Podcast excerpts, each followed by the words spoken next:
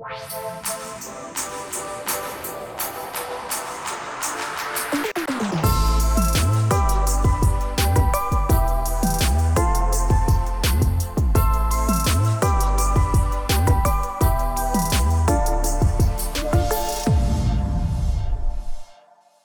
меня вчера случился, как я говорила, Духовный... духовный Перерождение. Духовное перерождение, да.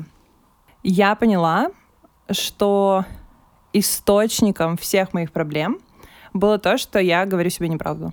И не только себе. Я ходила по кругу, не могла решить, что мне делать, а потом у меня случился переворот в сознании, и я поняла, что нужно говорить правду, и от этого станет легче. Да. Хотя бы себе. С этого начинается. Начать, да. Но попробовать говорить остальным тоже классно. А как ты поняла это? А, Сложились обстоятельства. Мне нужно было принять решение. И э, представь себе, что на чаше весов лежит вся моя жизнь и э, грамм мира. кокаина. А, Ты могла другое зернышко хлеба. и я выбираю грамм кокаина. Хотя я понимаю, что на другой чаше весов вся моя жизнь. И я не могу понять, почему я это выбираю. А когда я задала себе этот вопрос и ответила на него, я поняла, что я выбираю грамм кокаина, потому что я выбираю не то, что я хочу, а то, что хотят другие. А, и после этого ты поняла, что надо выбирать себя. Все, я понял, да? Да, Сложная схема была. но очень классно. Ну и как тебе, ты уже это испробовала этот метод? Да, мы других. сегодня, э, мы сегодня про это говорили с Толей, у которого день рождения, про как раз-таки гиперрост и про то, что когда компания растет, э, происходит всякая фигня, которая нам не нравится. И очень часто люди говорят, ну, по-другому быть не может. Ну, типа, мы теперь в большой компании, в компании, где тысяча плюс человек, по-другому быть не может. И это неправда. А правда, что по-другому может быть, но просто все говорят, что по-другому быть не может, и это так работает. Сегодня он говорил правду на встрече, где происходили вещи, которые ему не нравились. Это было классно. А что в результате случилось? Он сказал правду и чего? Ну, мы посмотрим. Но как минимум, когда ты перестаешь сводить себя с ума тем, что ты соглашаешься на то, с чем ты не согласен, тебе самому хорошо. И это классно. Ну, это более ресурсное состояние, я бы так еще сказал. Да. Пока тебе в ответ что-нибудь не прилетело. Даже если прилетит. Это зависит от твоего отношения к этому. Мы как, мы с вами сейчас по улице шли, нам летел в лицо ветер, брызги, вот Лужи. это вот, да. Мне кажется, что можно относиться к тому, что как бы так прилетает, как просто к явлениям природы. Мы можем, конечно, думать о том, что это последствия наших действий, и иногда в этом будет доля истины. Но мы не можем гарантировать, что это бы не произошло, если бы наших действий не было. Тогда лучше уж действовать так, как считаешь, ну, правильным. Но м- мы начали с гиперроста и сразу с негатива. Как будто гиперрост — это э, типа сразу негатив. Это может, это может быть непросто. Вот, кстати, это один из э, таких полезных э, лернингов не этого года, а вообще в том, что э, как бы сложно и непросто и дискомфортно, это не значит плохо. Это просто приходится переварить какой-то там опыт, перенастроиться на какой-то, не знаю, новый этап своей жизни, на новое мировоззрение. И чтобы это сделать, нужно сначала полностью прожить этап, который был до этого, там, или э, ты, который был э, до этого, ну, не справились с ситуацией. Что-то пошло не так. И, и это дискомфортно. Но тут проблема в том, что при гиперросте ты не успеваешь насладиться моментом, а уже все снова перестроилось, ты начинаешь перестраиваться, а уже все снова перестроилось. И это ок. А, на самом деле, мне кажется, я поняла, что такое повзрослеть.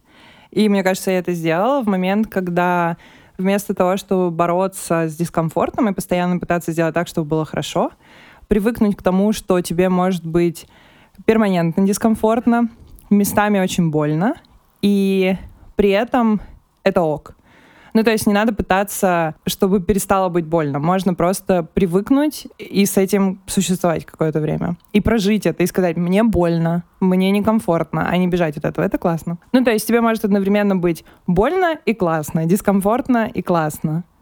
Или там, ну, минус-минус, плюс-плюс, по-всякому. Но если тебе больно и классно, тогда получается смысла устранять эту боль нет. Ну, и нет такой цели. Тогда типа нет смысла меняться. Нет. А, скорее, тебе больно, потому что ты меняешься быстрее, чем ты можешь это переварить. И вместо того, чтобы пытаться сделать так, чтобы было не больно, нужно принять, что будет больно, и при этом получать удовольствие. Я могу немножко поспорить Мне кажется, что как бы стремление избавиться от этой боли — это тоже ресурсное состояние, это мотивирует. Ты понимаешь, что сейчас больно, что-то неправильно, и ты пытаешься это изменить. А еще хочу тоже с Тимом тоже поспорить. Он сказал, что вот какие-то состояния, когда ты с этим не справился. На самом деле мне помогает подумать об этом, что я в тот момент, имея тот багаж знаний и тот предыдущий опыт, на самом деле я принял лучшее решение на тот момент. Ну, бесполезно себя корить, что там, сейчас я бы сделал лучше, но сейчас я другой. У меня другие знания, там, другая ситуация. Как бы, и, ну, важно действительно быть просто вот честным самим собой, как Лена сказала, и ну, тогда и сожалеть не будешь. Ты каждый момент времени делаешь самое правильное. А как, как понять, что ты честен с собой? Ну, как это проверить? Ты не перепутаешь. Ну, когда придет настоящая любовь, ты ее узнаешь. Вот примерно И так это же. тоже правда. Блин, ребята, не знаю. Это, это и то, и другое, это может быть действительно очень сложно. Может быть, ты э, это все узнаешь, там, и настоящую любовь ты узнаешь, и э, там, что ты откровенен с собой, но это может произойти э, не в момент, а это может предшествовать достаточно длительный период плутаний и увиливаний, например, от этого. Короче, это тоже, это тоже процесс роста, до этого дорасти. Но в итоге, скорее всего, ты это узнаешь. Ну, а и какие есть сигналы, что это случилось? Мне кажется, меньшее внутреннее напряжение и прилив энергии. Да. Ну, но это то же бывает самое. с каждым периодически. То есть у тебя бывает, ну вот у меня то прилив, то отлив, то прилив, то отлив. И так постоянно. Вся жизнь. Да, Океан. Спасибо, что поделился. Своими отливами. И это правда так. Ну, то есть для меня, например, такого плана вещи, они не случаются каждый день. То есть ты все равно понимаешь, что это момент, он по интенсивности более выраженный, чем среднестатистические ощущения. И это реально чувство облегчения. И я не уверена, что clarity и ясность — это э, равноценные... На одном языке. Про это уверена, что на одном, что это равноценные понятия, но вот это чувство clarity, когда у тебя все запутано, и ты в лабиринте, а потом в какой-то момент тебе становится все очень понятно, и при этом ты не давишь на себя, чтобы сказать, это понятно навсегда. Ну, то есть, типа, я такая, мне сейчас понятно. Мне вот на данный момент все понятно. Завтра может поменяться, пусть поменяется. А оно очень, его очень сложно перепутать. Ну, так это просто выход из кризиса, да? Тогда я понял. Ну, это Ты один говоришь из видов выход. кризисов. Ты говоришь про выход. Ну, то есть, мне кажется, как раз история про то, что нет цели из него выйти. Есть цель его увидеть и понять, как с этим жить. И что дальше? Ты же не можешь... да У тебя цель... Не это может переход цель на всегда жить в следующий, это с- переход на следующий уровень, где будут новые кризисы. Ну, то есть использовать этот кризис как-то. Конечно. Понять, что он есть, понять, Конечно. куда он ведет, и его использовать. Использовать эту энергию для того, чтобы придать себе ускорение и прыгнуть на следующий уровень. Есть такое слово хорошее — катарсис. Надо испытать катарсис. А до него нужно испытать ощущение э, касания ногами дна и толчок. Э, в примере, который Лена привела, нап- например, что там, делаешь не свои выборы. Да, или там свой выбор делаешь не в соответствии с э, самим собой. Вот э, должно накопиться достаточное напряжение и сложиться условия, в котором ты понимаешь, что, о, кажется, это дно. И тогда нужно толкаться ногами уже и всплывать. И вот это будет кайфово, потому что, ну, там гораздо лучше. Кстати, при этом есть один такой интересный момент, что если дна еще не коснулся, то э, сильно выкарабкиваться наверх, похоже, ну, похоже, не надо. А, то есть ты за то, чтобы надо всегда как бы утонуть сильно, а потом только всплывать? Ну, в каких-то значимых уроках, кажется, Только так это и кажется, работает. только так это работает. Вот у меня было... Я делала одно и то же э, на протяжении двух с половиной лет. И рационально я понимала, что я делаю что-то неправильное, но я не чувствовала ничего по этому поводу. Ну, то есть я понимаю, что это там не что-то приемлемое, да, но я вообще ничего не чувствую по этому поводу. И потом случается то же самое, и я понимаю, что так нельзя. И у меня даже нет сомнений. И мне другие люди говорят, нет, все нормально, тебе ничего не надо делать. А я говорю, нет, так нельзя, и Это так не я. больше... Да, это не я, и так больше быть не может. Ну, типа, чтобы возродиться, надо умереть. Да, в каком-то смысле, да. Ну, старый ты должен умереть. Дай дорогу молодым. И, и сколько вас умерло за год старых? Я раз в два года. О, у тебя такой цикл раз в два года? Ну, вот пока э, такой, да. У меня раз в четыре. Я заметил. Ну, я за этот год, наверное, пару раз. Сидим, хвастаемся, у кого больше кризисов. У меня вот такой кризис, такой глубокий, глубже, чем у тебя. А у меня два было. Ну, я, наверное, скажу, что действительно работа в быстро растущей компании, она ускоряет эти циклы. Раньше они у меня были там раз, я не знаю, в Ну, пять лет, умер и например. умер там. Да, раз. сейчас уже спокойно так умер и умер. Двигаемся дальше.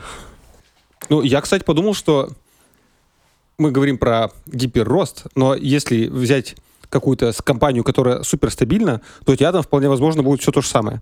То есть кризисы будут следовать за кризисом, просто тут тебя как бы подталкивает вперед, а там тебя никто не подталкивает, и ты из этой тины должен выкарабкиваться. Кажется, если повезет.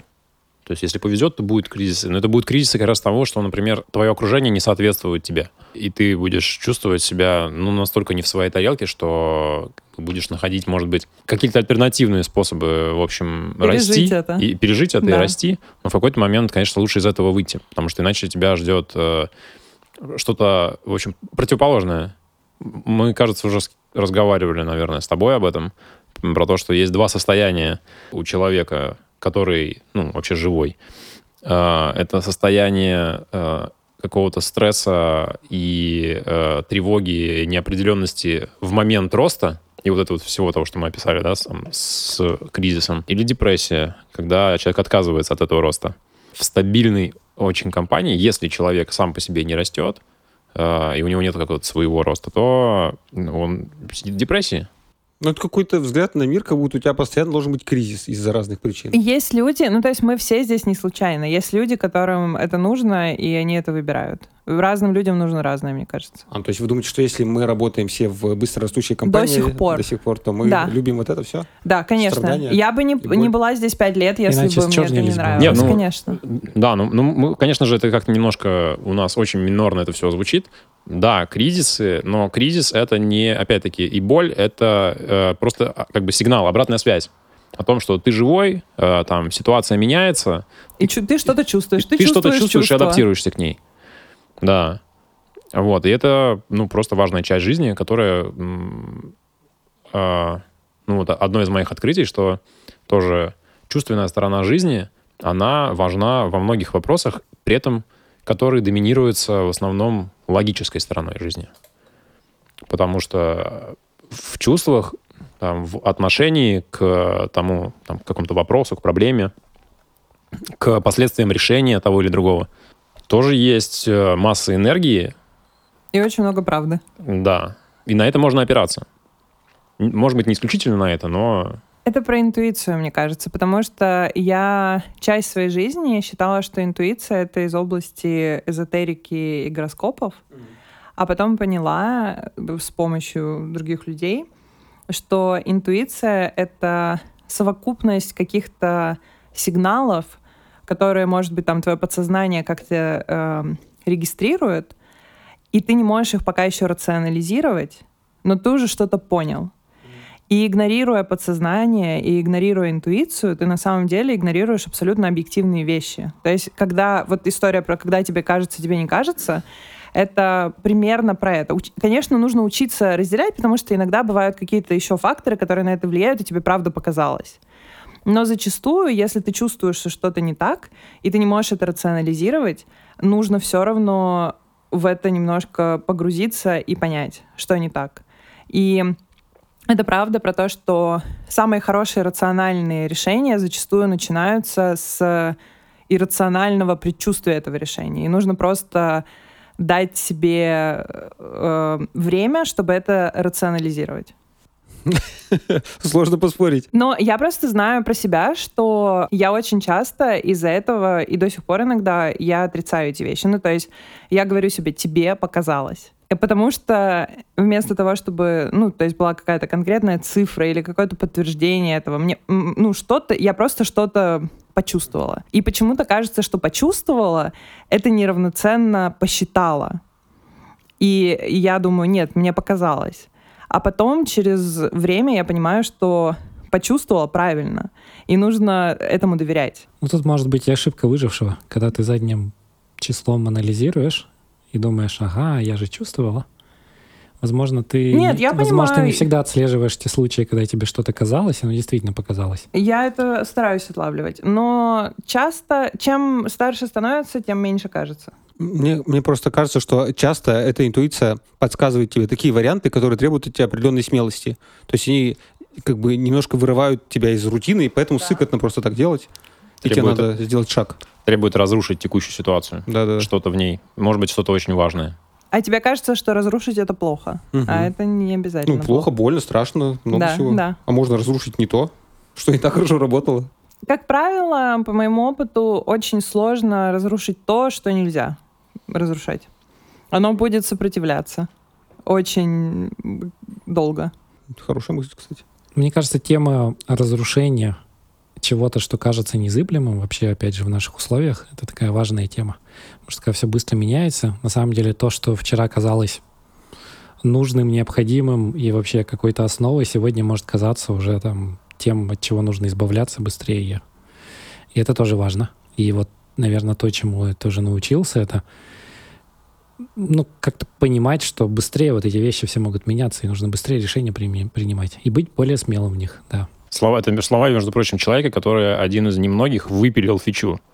А еще в процессе. Но выпилит фичу. Дон Кихот. Мы упорные. А что тогда, э, ну вот если все меняется и разрушается, что тогда незыблемо? Ну, я не про, не про жизнь в Это целом, а нужно про... каждый раз компанию. смотреть, анализировать. Не- не- нет такого, что незыблемо. Есть то, что сейчас важно. А давайте, что, что было в этом году у вас, что не изменилось? Подожди, вот здесь одна вещь, мне кажется, важно это поймать. Ты сказал, я сейчас не про жизнь вообще, а типа про компанию. Мне кажется, нет этой разницы. А, потому что в целом абсолютно везде работают примерно одни и те же довольно ограниченные законы. И условно в работе самое главное зачастую это все равно отношения с людьми. Есть, конечно, какие-то правила игры, но нет разделения на типа работа и жизнь. И мне кажется, законы работают в целом довольно консистентно. Мне Я кажется- не разделяю. Не знаешь, кажется, почему так? Я согласен с тобой. Потому что ты-то все равно один и тот же. Ну, то есть ты Конечно. разный на работе и в жизни, но по сути ты один и тот же человек. А зачем быть разным? Не, ну все равно меняется иногда, наверное, поведение. Ну, то есть мы играем разные роли, это нормально, мне так кажется. Так или иначе. Но все равно, по сути, да. Плюс В выгорание в том, что у тебя нет сил играть роли. Мгм. И ты становишься собой везде. Настоящим? Да, и это прикольно. Ну да. И только ты в этот момент уже можешь быть в настолько не в ресурсном состоянии, что это тоже уже типа не очень ты. Не совсем ты, я с этим согласна, но мне кажется, что прикольно, когда ты можешь... Ну, то есть есть твое пред- представление о себе, и есть ты. И прикольно, когда ты можешь не представление, а себя э, принести хоть куда, на работу, в отношения, потому что по итогу это будет приносить самые лучшие результаты. Но что мы хотели обсудить? Что в этом году не изменилось? Для меня не изменилось то, почему я э, хожу на работу. До тех пор, пока там есть люди, у которых я уважаю и у которых мне есть чему учиться, я туда буду приходить. Это не изменилось. I will second that. Я только добавлю тоже про людей, что не изменилось мое понимание, что какие-то хорошие решения принимаются только командой из разных людей. Да, кстати, я, ну, я, э, хочу добавить тогда вот к тому, что говорит Антон и Лена, что у меня не изменилось, но укрепилось. Это изменилось? Укрепилось, это изменилось? Это нет, это не изменилось, но укрепилось. Да. Измикрилось. Для меня в нашей компании э, люди, которые работают, и насколько созидательно, что ли, э, по крайней мере, те, с кем я работаю, подходят к э, делу, является огромным фактором вообще удовольствия от работы. И у меня только укрепилось это ощущение. Я так, в такую ситуацию попал, когда понимаю, что, например, я бы от себя тех ролях, которые я сейчас играю, я бы от себя хотел большего в каждой из ролей. Но из-за того, что я играю как бы э, набор этих ролей одновременно, ну, в, в, как бы в, э, в позитивном смысле, да, э, ролей, я не могу в каждой из них быть настолько молодцом, насколько я хотел бы. И э, команды, с которыми я работаю, это понимают, принимают и как бы разделяют со мной ну, груз, груз вот, ответственности э, и текущей ситуации. И за это, конечно, респект, низкий поклон и большое удовольствие от работы с ними. И это то, э, что, например, ко мне пришло с опытом, потому что раньше мне казалось, что я должна все знать, все уметь и все проконтролировать. Если, например, кто-то что-то не сделал, это моя вина, что я не сказала, что нужно про это подумать, что нужно это сделать. И чем больше я работаю, тем больше я понимаю, что со мной работают хорошие, правильные люди, когда я не подумала, я не успела, я не сказала, а они про это подумали. Ну, то есть это вот реально настоящая команда, когда ты... И так, мне кажется, очень хорошо различать. Вот иногда бывает вопрос, а хороший ли это разработчик, а хороший ли это дизайнер? Э, вот когда возникают такие вопросы, мне кажется, один из ответов — это, если мы говорим про работу вместе как ценность, это один из очень э, понятных критериев, когда ты не должен человеку давать все дисклеймеры и описывать все от начала и до конца. И он все равно про это подумает, даже если ты э, письменно не попросил его и не уведомил его об этом. Это признак очень хорошего человека, очень профессионального. Кстати, вот чему я тоже научился, тому, что если ты приходишь и честно говоришь команде, что ты не знаешь, что делать, это все поймут и просто помогут тебе прийти к нужным решениям. То есть иногда, если ты не знаешь, лучше всего прийти и сказать, что ты не знаешь. Мне кажется, всегда. Ну, единственный вариант, да. Да, наверное. Но он сложный. Да, к этому тоже нужно прийти. Я по поводу команды еще понял, что круто, когда при вашей работе в команде ты ощущаешь, что у вас появляется или у тебя суперсила. Ты такой супергерой. То есть, когда прям понимаешь, блин, вот охереть, вот это мы такое крутое сделать, вот это мы вообще можем. При этом вы можете сделать вообще неправильно, все поломается через месяц, ну, или там вы делали не то, что нужно было, и оказалось, как все мы умеем. Но вас настолько прет в этот момент, что вы такие, вот это мы команда. Ну, просто сумма людей не равна их сумме, она больше. Это когда, но это когда команда. То есть получается сейчас в ходе нашей беседы, что... Мы постановили. Да, что одним из способов справляться с гиперростом э, является команда, которая в этом помогает. Типа вз- взаимо- и самовспомогающая команда. И при этом ты сам еще должен себе помогать. И каждый в команде должен сам себе тоже помогать. Да. Я тут вспомнил, есть такое упражнение, называется галера. Садятся люди в плечо к плечу, обнимают друг друга за плечи, э, ну, в одну такую шеренгу и начинают качать пресс. Качают пресс, ну, вот, много, так, чтобы было уже никак. Прикол этого упражнения в том, что кто-то э, в этой шеренге может дальше. И как бы вот он начинает это делать, и своей рукой подтягивает, и там дальше уже второй подключается, и как бы э, с одной стороны это как бы распределяет силы да, может быть, э, в одиночку этот сильный человек, он бы больше да, сделал бы этих повторов, но он как бы часть своей силы передал всей этой шеренге людей, и получается, что э, с одной стороны, как бы это умножилось, с одной стороны, это рассеялось, конечно, для одного человека, да, но для команды это умножилась, эта сила. А с другой стороны, что ну, здесь действует именно такая поддержка, что если справа и слева от тебя ребята качают пресс, то ты качаешь пресс. Это, конечно, такое немножко как сказать, механистическое, что ли, испытание, да, э, там, на силу, волю и, и как бы на слабо, да, но в каком-то смысле наш гиперрост, он тоже на слабо идет. Ну, для меня этот пример еще про то, как тяжело быть самым сильным. И самым слабым, потому что самому слабому, может быть, хочется перестать, а он тоже не может. Mm-hmm. А почему ну, тяжело быть самым сильным?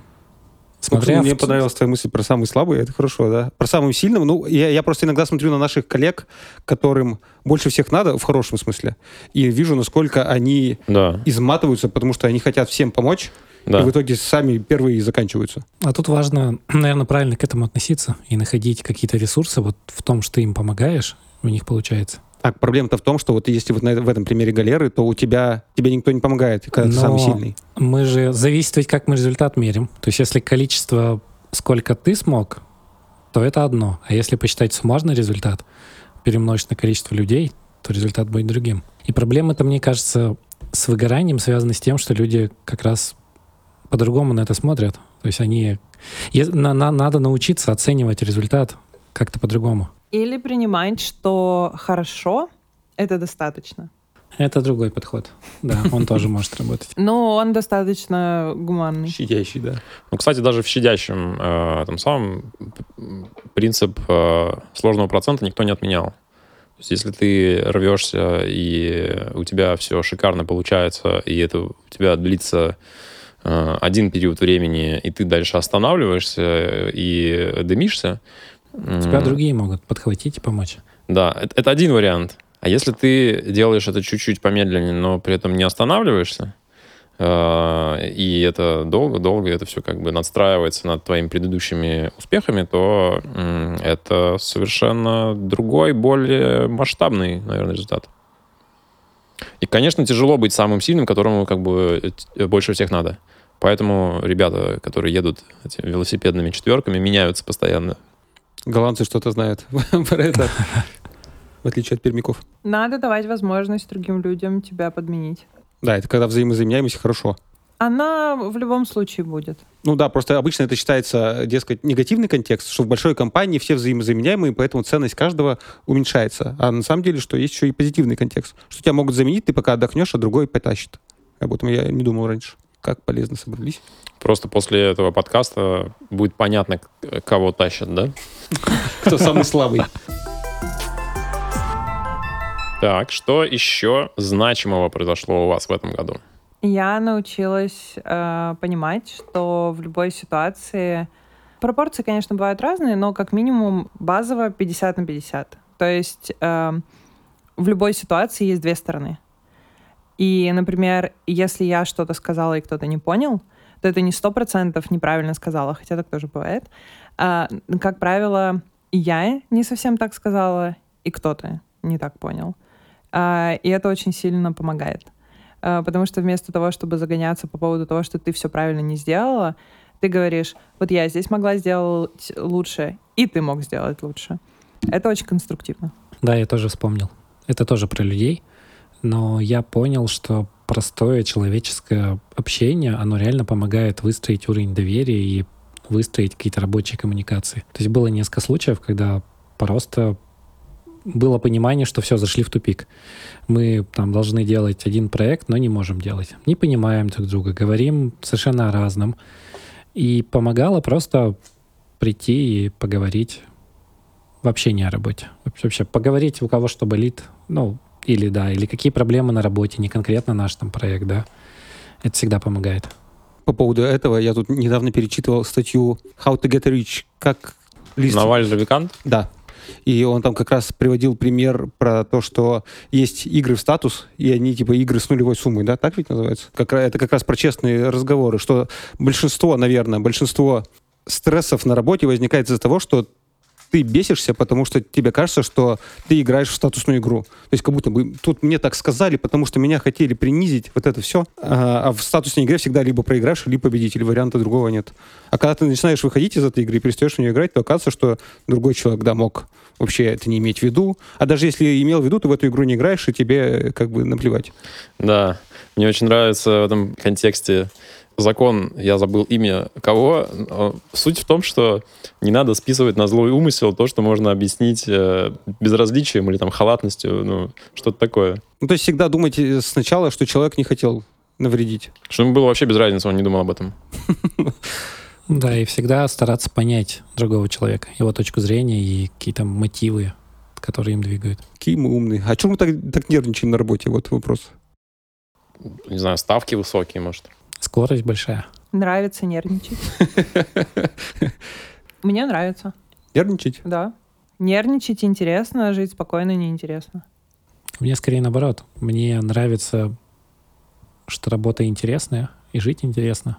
Но нервничать оно как-то вот следует по, по пятам. Не получается без этого. Потому что действительно пытаешься сделать больше, повышаешь планку для себя и начинаешь нервничать. Ну, уровень вовлеченности, потому что большой у всех. И все поэтому хотят типа, Да. круче, круче, круче. И это история про инвестиции. Мы с Антоном про это говорили, что вообще это так везде. Э, С работой, с отношениями. Чем больше времени, чем больше ресурсов ты вкладываешь, тем больше ты в это инвестируешься. То есть тебе тем сложнее относиться к ситуации. Ну, было и было. То есть кажется, что это не, не это спутники вечные. Стресс и интерес. Но в целом это ок, потому что мне кажется, ну, например, э, про отношения я могу сказать. э, на данный момент это самые важные отношения, которые были в моей жизни. Про работу я могу сказать. На данный момент это дело моей жизни. Может быть, изменится, но мы не знаем. Это высокая ставка. Почему бы не понервничать? Ну, это еще такая высокая ставка, которая бросает вызов. Что ты не можешь сесть и остаться в комфорте и в покое. Ну, это прикольно. Жить жизнь, когда тебе пофиг на то, чем ты занимаешься, грустно. То да, есть, это, мне кажется, это это очень реально уныло. классно. Это очень, что уныло, очень уныло, Можно депрессивно. понервничать. Не, ну комфорт и пофиг — это разные состояния. Комфорт не обязательно, что тебе пофиг. То есть в комфорте тоже иногда надо пребывать. Нельзя все время быть в стрессе. Ты износишься и закончишься быстро. Да. Но постоянно пребывать в комфорте — это... Это согласен. Это Просто, смерть. мне кажется, как раз эта история, что иногда надо будет пребывать в комфорте, а для этого иногда надо праздновать свои достижения. С чего, мне кажется, мы не очень-то умеем. То есть мы такие сделали, ага, это уже в прошлом, пошли дальше фигачить. Нет, шип- Ну. шипнули и погнали Да. дальше. Вот. А мне кажется, надо иногда остановиться такие, вот это мы молодцы. Давайте два дня попразднуем. Попируем. Но если тебе хочется, ты же будешь это делать. Кстати, я, я может быть, э, слово другое нашел для вот этого вот нервничать, это классно. Мы, может быть, не нервничаем. Мы, типа, взволнованы. Нас это волнует. И... А просто волнуемся мы нервами, а дальше все понятно. Мы взволнованы, хорошо звучит. Uncomfortably exciting. Да. В каком-то смысле взбудоражены даже. Да. И это не обязательно что-то плохое или что-то хорошее. Но я согласен, что вот эта взбудораженность, она выматывает чисто на физическом уровне. То есть нужно нормально спать, нужно, я не знаю, нормально питаться, нужно Чтобы там, заниматься активностями. Иначе, иначе, да, ты как бы в погоне вот за этой взбудораженностью можешь про это все забыть, и просто нейроны устают. Это как бы это какой-то физический уровень. Да. Это маятник. То, то мы в очень-очень приподнятом и вот взбудораженном состоянии, а если мы там долго побыли, мы должны побыть в депрессивном состоянии. А у нас же новогодний подкаст, да? Нам не надо о чем-то хорошем поговорить. Мне кажется, мы говорим уже о чем-то очень хорошем. Ну да. У нас что-то все выгорание, усталость. Но мы находим в этом положительные моменты, что это не, не, не только негатив. Это естественная фаза развития. Это как в спорте. Весь спорт состоит из того, что ты тренируешься, потом восстанавливаешься, отдыхаешь. Без, э, без одного другого не будет. А сейчас мы в фазе тренировок бесконечных. Хороший вопрос. Ты же можешь делать задачу и восстанавливаться. То есть не обязательно, когда я работаю, я все время устаю. То есть, наверное, есть какие-то задачи, которые ты держишь, э, какая-то рутина, условно. Есть какие-то супер челленджовые задачи, есть какие-то более простые задачи. Если интересно, есть неинтересные задачи. Много всего внутри рабочего процесса. Ты где-то восстанавливаешься, а где-то выгораешь. Но это, кстати, тоже интересная штука, которую я недавно поняла. И она касается работы, не работы, что у меня была установка, что хорошее решение или хорошая работа — это значит долго. А плохое решение и некачественная работа — это быстро. Во всяком случае, как это для меня работает на самом деле, это что я могу потратить одинаковое количество времени, например, может быть быстрое хорошее и быстрое плохое решение. Я стараюсь себе больше разрешать. Ну, то есть, например, если я что-то сделала быстро, и к вопросу про хорошо, это достаточно. Если я что-то сделала быстро, это не значит, что это плохо. А это как раз освобождает время для отдохнуть, переключиться. Ну, Потому что, ну, по моему опыту, например, э, все мои лучшие решения быстрые. Именно решение или реализация решений? Иногда для некоторых решений время решающее. То есть хорошее решение принято поздно. Это плохое решение. Ам, иногда это и про реализацию тоже. Да даже если плохо, ну то есть долго делать плохо, это хуже, чем быстро сделать плохо и потом поправить. Да, да, это правда. Ну, если цена ошибки позволяет. А хотите переменю тренд? Давай. Музыку переключи, там у тебя же разные. Я просто подумал о том, какое еще понимание пришло в этом году. И мы с вами так обсуждаем классно, что вот команда шикарная, что мы так развиваемся и преодолеваем вот эти муки роста. А, Для меня одним из открытий этого года, открытий, стало то, что как, как полезно в себе э, на самом деле увидеть э, источник кучи своих проблем, в том числе в основном в отношении с другими людьми. То есть э, как, как надо увидеть свою собственную токсичность во всех отношениях, с которых ты находишься, и ее принять, и, наверное, подумать, что если ты это все выплескиваешь на других людей, осознанно, неосознанно, то им приходится несладко. Соответственно, э, с большим пониманием, наверное, подойти к тому, как э, ты сам ощущаешь токсичность других людей. Мы обычно думаем, ну, естественно, про себя думать, что я там такой, принимаю всегда лучшие решения, которые мне доступны, что правда, э, и всячески стараюсь, соответственно. А вот другие люди льют на меня свою дрянь, как бы, да, и всячески негативно ко мне про- проявляются. Так вот, ты к ним проявляешься не лучше. И это реально подходит к тому, что Лена сказала, про то, что я могла лучше, и ты мог лучше. Только просто в другом порядке. Ты мог лучше, и я могла лучше. То есть, и эта ситуация, типа, мы реально там в, в каждых наших отношениях э, с большой вероятностью, даже из лучших побуждений, проявляемся довольно так себе. И обратив на это внимание, можно как раз, э, ну, качественно, что ли, вырасти вообще внутри. То есть это очень красиво звучит, надо принять себя, да? Но в натуре надо принять Но в себя. натуре надо принять себя, но с как бы с уже известным дерьмом, с, как Но- бы с более явным. Это прям реально тема, потому что тоже что то, кое-что, что я поняла, э, это ну вот про ты источник своих проблем. Э, Очень часто ты думаешь про то, что, например, у меня плохой день, я нахожусь в плохом месте или еще что-то. На самом деле, и это тоже э, звучит очень эзотерично, но это похоже на правду. ам, то, что с тобой происходит, за исключением каких-то реально рандомных вещей в формате там ты упал в открытый люк, ам, это то, что э, генерит твоя психика. То есть вот, например, плохой день — это то, что ты сам создал себе. Ты запустил цепочку, не понял этого, и бежишь по ней э, от начала и до конца. Может И быть, как- который год. Да, и когда ты это понимаешь, это, с одной стороны, очень неприятно, потому что не остается никого, кого можно в этом обвинить. Но, с другой стороны, ты это можешь остановить. И это прикольно. И можно это калибровать. У меня вот сейчас плохой день, и я сама могу э, остановить это и, и изменить. И не делать его плохим для других людей, потому что очень четко тогда прослеживается, как ты запускаешь эту цепочку еще и для всех окружающих. Ну, и это, наверное, единственный конструктивный подход, как с ним работать. Типа валить на других очень просто. Она может дать тактически какое-то облегчение, но по факту ничего не изменится. Легче не станет. Завтра будешь снова валить на других, но ты будешь там же. Ну, когда ты валишь на себя, тоже сразу легче не становится. Сразу становится нет, только хуже. да. Ты не Сразу- валишь, ты говоришь, чел, э, так получилось, что ты запустил эту цепочку. Давай остановим. Зачем мне эта ситуация? Почему я оказался в ней? Ну, ты же понимаешь, что когда ты в, в пике, то ты себе такие вопросы задать не можешь. Конечно, в моменте, может быть, тебя перекроют, и ты будешь э, ну, проявляться не лучшим образом, да, но, но ты будешь справляться с ситуацией, скажем так, да, и когда уже ты сможешь перейти к более, там, к более глубокому осмыслению происходящего, то хорошо бы не забыть о какой-то вот этой вот, там, не знаю, досадной ситуации, а реально подумать, зачем она мне в моей жизни, почему вдруг со мной случилось это. Я с собой это сделал. Да. Ну, почему мне это актуально? Потому что это может быть вообще э, часть твоей личности, э, как сказать, притягивать проблемы. Потому что ты, не знаю, вот ждешь их.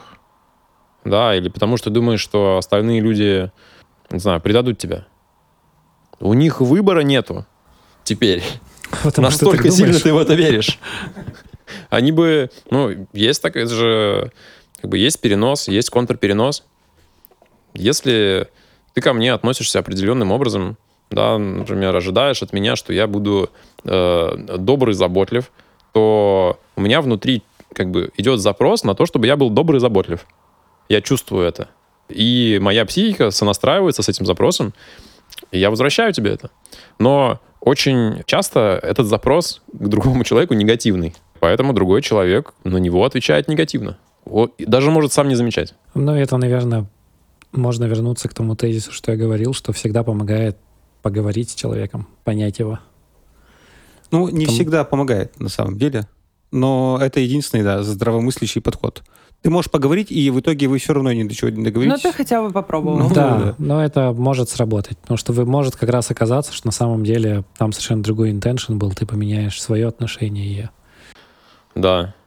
Это, этому поможет еще э, готовность э, в этот момент как-то соприкоснуться со своими настоящими переживаниями. Навык совершенно неразвитый у большинства людей. У, у практически вс- ну, как бы, у подавляющего большинства людей. И его освоение связано с большими затратами энергии, э, времени, э, часто денег э, и получением большого количества, большого количества шишек. Очень интересный вопрос, чтобы проверить это. Ну, не проверить, это можно даже прокачать. Это можно задавать себе регулярно э, в духе, что я сейчас чувствую. Там у меня стоит напоминание, одно из самых неприятных в моем телефоне, потому что меня спрашивают, что я сейчас чувствую. И я, как бы, я останавливаюсь, смотрю на это, и меня может погрузить как бы, в мои какие-то настоящие переживания прямо сейчас. И они могут быть совершенно нерадостные. оно у тебя по времени напоминание. Ну, чтобы я не отлынил, чтобы я регулярно как бы... Геолокация. Заходишь в дверь. Что я чувствую? Нет, ну это действительно такой вопрос. Э, Очень мало кто э, задает его себе. Даже когда эти самые чувства э, накатывают и становятся, может быть, иногда неконтролируемыми вообще. А это, кстати, еще тоже интересная тема про то, что мы иногда путаем чувства. А, потому что а, минутка психологии из ТикТока. Очень большое на меня впечатление произвело видео, где рассказывают, что ну, в массовой культуре есть представление, что не. А, Человек, э, ну там твоя любовь, эм, человек, которому ты испытываешь чувства, вызывает у тебя бабочки в животе. И ты думаешь, что это какая-то невероятная волнующая влюбленность. Возможно, эти чувства ты будешь испытывать а, к человеку, который собирается нанести тебе повторно ту травму, которая у тебя уже есть, и ты нервничаешь, и ты чувствуешь себя некомфортно. Но ты это интерпретируешь как а, чувство влюбленности. А, например, настоящее чувство, человек, к которому ты реально там будешь испытывать какие-то чувства, ты не будешь испытывать бабочек, ты будешь испытывать э, возможность там быть максимально собой.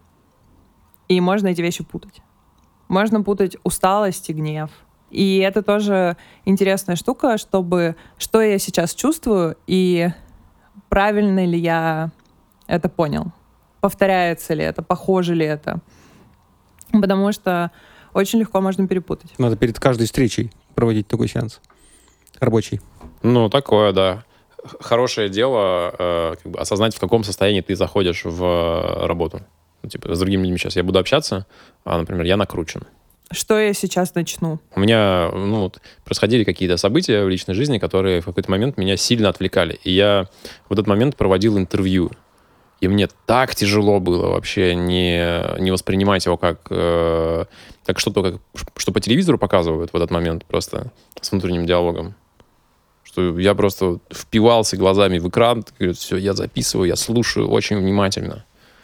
А прикиньте, если самые клевые результаты в компании э, делают команды, когда в них все люди вдруг внезапно ну, там, счастливы или расслабились, и, а инциденты случаются, потому что там люди в данный момент, у них там проблемы дома, например, или они там, не покушали. Мне кажется, тут есть как бы разные стадии работы, что ли. То есть так же, как вот ну, мы всем, наверное, настолько увлечены работой, что все равно постоянно об этом думаем. И вот условно есть моменты, когда ты об этом думаешь, ну как-то фоном, не знаю, гуляешь, готовишь, моешься.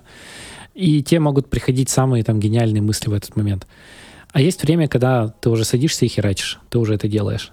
И это разные как бы состояния, нужно уметь в обоих быть. То есть нужно уметь быть в состоянии, когда ты достаточно расслаблен, ты можешь по-прежнему где-то фоном думать, переваривать какие-то мысли, и тут могут прийти какие-то решения очень перпендикулярные тому, что было раньше.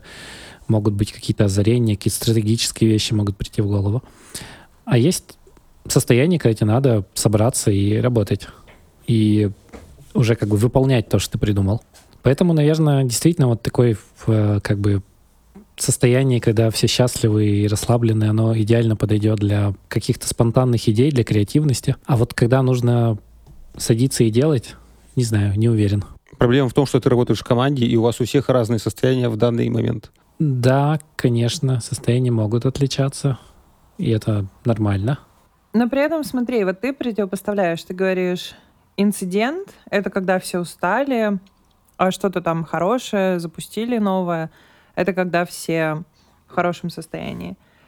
Мне кажется, это опять же история про то, что ну, есть какое-то отношение, да, к тому, что происходит. Я, например, как человек, который работает достаточно часто с инцидентами, в целом я не считаю, что это что-то плохое. Это часть э, работы, неизбежная. Ну, то есть, условно, там, у хирурга будут люди, которые умирают на операционном столе. Это не значит, что не надо быть хирургом у облачного сервиса будут моменты, когда он будет лежать.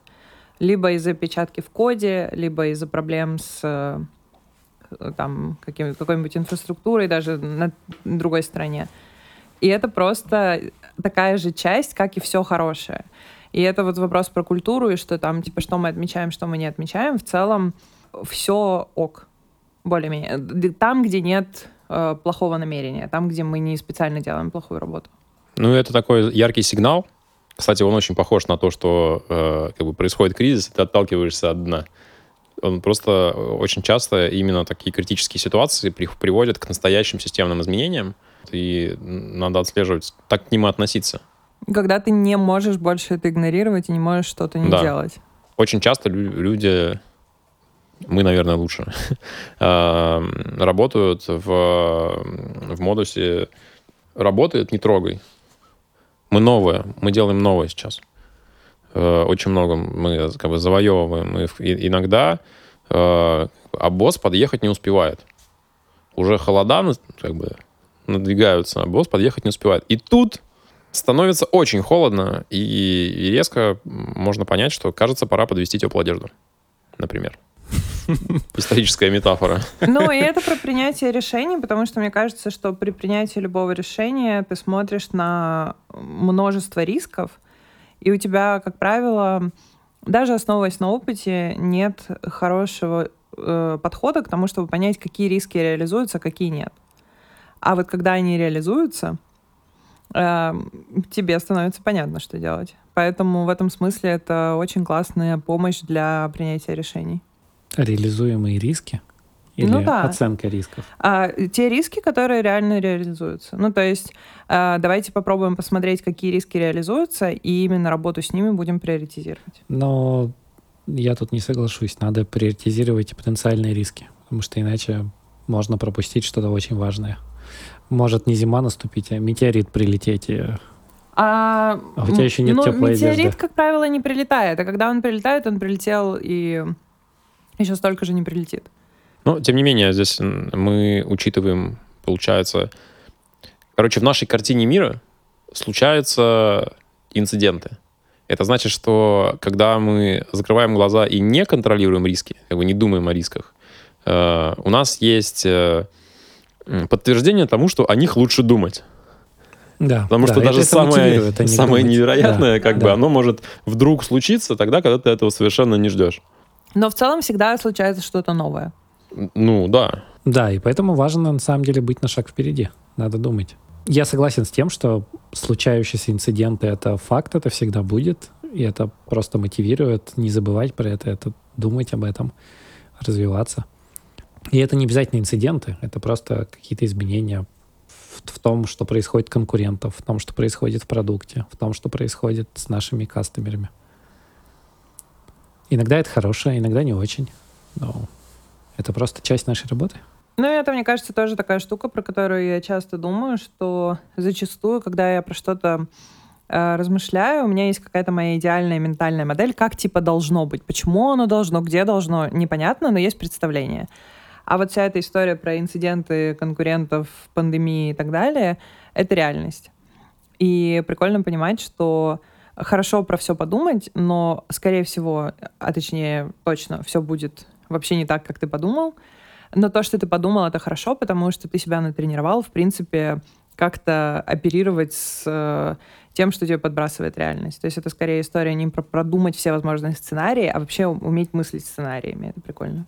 Я еще подумал про инциденты, что инциденты это на самом деле хорошо, потому что когда их очень долго нет, возможно, что мы Ничего не делаем. Да, слишком медленно развиваемся.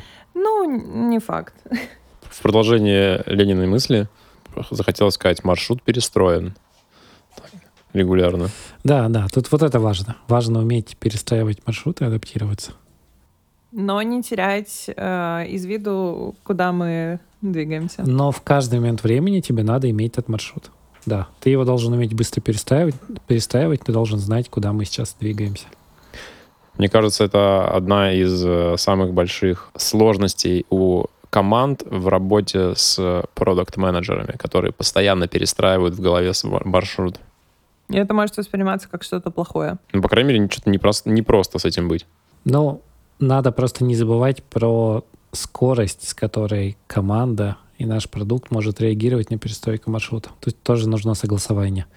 То есть, не знаю, машине, чтобы в поворот войти, надо там не знаю, 20 секунд, да, и ты не можешь рулик крутить каждые 5 секунд в разные стороны.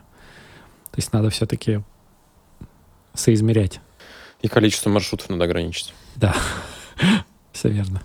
Это официальный запрос. Мы просим ограничить количество маршрутов. Продуктовая страцессия почти прошла успешно. Это премортем. К чему? Ко всем будущим инцидентам. Чему нужно научиться в будущем году? Я могу рассказать. Э, во-первых, я на э, себе в августе написала такую цель. Она называется э, Thrive in Ambiguity.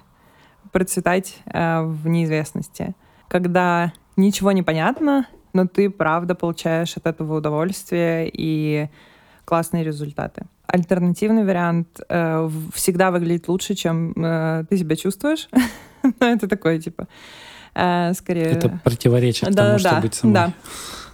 Но э, э, тоже про это иногда думаю, э, потому что помогает. Э, и еще одна мысль. То, что мне нравится, и то, что, чему я хочу научиться системно, это жалеть себя, уметь э, проявить милосердие. Да. Э, и чем сложнее и кризиснее ситуация, тем больше уметь это проявлять к другим людям. Потому что иногда это бывает сложно. Иногда ты слишком жесток к себе, иногда ты слишком жесток к окружающим. А мне кажется прикольно, когда э, чем хуже ситуация, тем лучше вы друг к другу относитесь. Это прикольно. И еще мне хочется научиться системной честности, не вот после каких-то духовных перерождений неделю, говорить себе правду в 100% случаев и окружающих 80%, а делать это системно, несмотря на то, что моментами это будет очень сложно и больно, и последствия этого будут такие, что они тебя будут демотивировать так делать. Все равно продолжать... Мне, наверное, чуть э, менее высокоуровневая, чем у Лены, но из таких практических вещей подумал, что тоже у меня есть такая внутренняя цель — научиться доносить плохие новости так, чтобы они конструктивно воспринимались и имели какие-то конструктивные последствия. Чтобы они были не плохими новостями, а новостями. Да, чтобы любые... И есть всегда внутреннее какое-то сопротивление, что там рассказывать о том, что все плохо. Ну, не все плохо, но есть, есть проблемы. И всегда внутренне стараешься найти какие-то варианты, что-то продумать, как-то сгладить. Там. Но на самом деле кажется, что часто правильнее прийти и честно сказать, что есть проблемы, и сделать это так, чтобы действительно все поняли, что это вот общие проблемы, которые надо решать. Как бы находясь вот в этом понимании, вместе искали какие-то решения. У меня, наверное, есть желание научиться выстраивать так внутренние свои опоры и вообще найти точки этих опор внутренних, чтобы понимать, что я делаю что-то круто не потому, что кто-то считает, что это круто, а потому что я считаю, что это круто и правильно даже если кто-то считает, что это полная хрень. Вот, потому что сейчас у меня очень часто бывает, что я очень ориентируюсь на внешнюю похвалу. И как, а когда ее нет, я очень сильно унываю. Даже если верю, что то, что я делаю, правильно. Но мне, э, знаешь, что помогает в этом случае? Э, каждый раз, когда мне говорят что-то хорошее, я испытываю от этого эйфорию. Я, конечно, благодарна за это, но я всегда себе напоминаю, а представь себе, если бы человек сказал что-то обратное.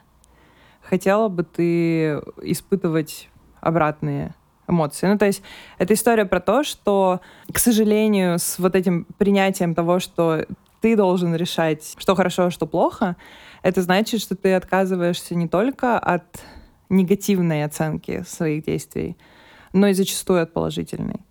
То есть, например, если кто-то тебе говорит, что что-то, что ты сделал хорошо, это не, не так важно. То есть нужно не только отрицать критику, но в каком-то смысле э, намного спокойнее реагировать на какие-то положительные подкрепления. Потому что, ну, например, тебе нужно спросить себя, это хорошо, потому что я думаю, что это хорошо, или потому что человек сказал, что это хорошо? А если бы он сказал, что это плохо? Ну, это моя история, например, когда ну, то есть даже, например, про внешность. Когда тебе говорят что-то, о, тебе идет, тебе классно, ты думаешь, супер. Когда тебе говорят, типа, что-то не очень, ты думаешь, боже, конец света. Прикольно, когда у тебя одинаковый дзен и на то, и на другое. Ты не испытываешь эйфории ни от комплимента, ни от какой-то там, например, негативной реакции в свою сторону. Мне кажется, опыт работы с нашими зарубежными коллегами уже меня научил очень осторожно относиться к похвале надо всегда найти именно честный фидбэк. Вот тоже чему я как бы научился. Даже если тебе говорят, что все классно, нужно разобраться в причинах, почему это классно. Вежливость может скрывать что-то самое важное. Я бы с удовольствием послушал, как Серега этому научится, и, и перенял часть опыта. Звучит немножко пассивно-агрессивно. Почему наоборот? Ой, да я посмотрел. А Тим, ты, будешь, ты будешь рассказывать анекдот про активную агрессию? Нет. Нет, наоборот. Вот, вот смотри, видишь, это как раз ситуация. Я имел в виду, что, ну, в некотором э, шуточном, э, как сказать, тоне, что ты научишься, а потом расскажешь мне, как это делать.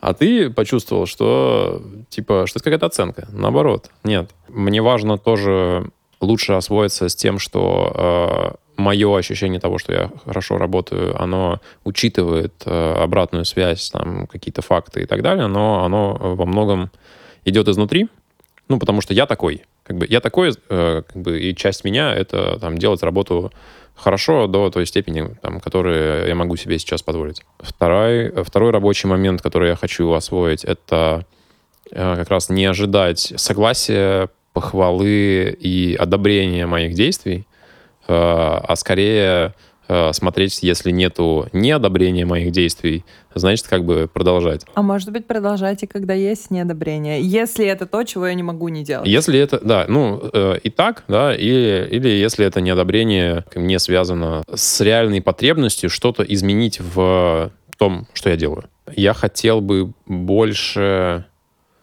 быть в контакте с близкими мне людьми и лучше говорить на тех э, языках, на которых они, например, понимают мою любовь. Или, ну, любовь в широком смысле, да, э, чтобы то, что мы строим вместе, оно как раз лучше проходило через все циклы кризиса, которые этому сопутствуют. А мне еще хочется сказать, что к вопросу про то, что мы часто говорим про то, что не работает, но не говорим про то, что работает. Ну, то есть, можете ли вы в каком-то другом контексте представить себе возможность такого разговора во вторник в 10 вечера со своими коллегами? Скорее нет.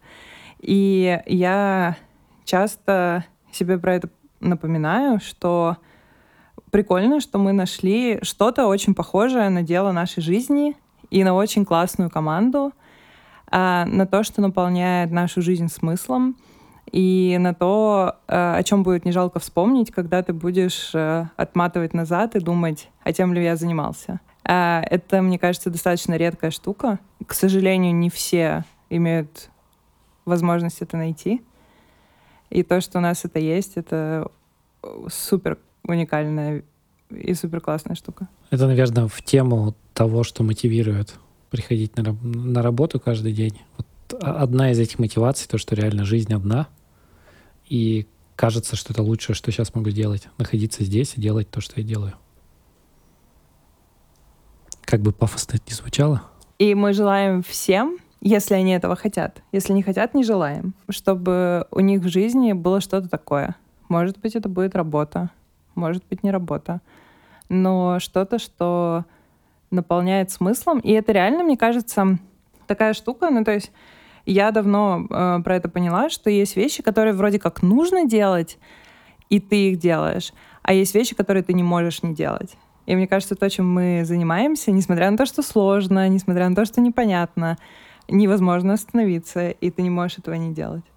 Вот такого я могу, наверное, пожелать всем.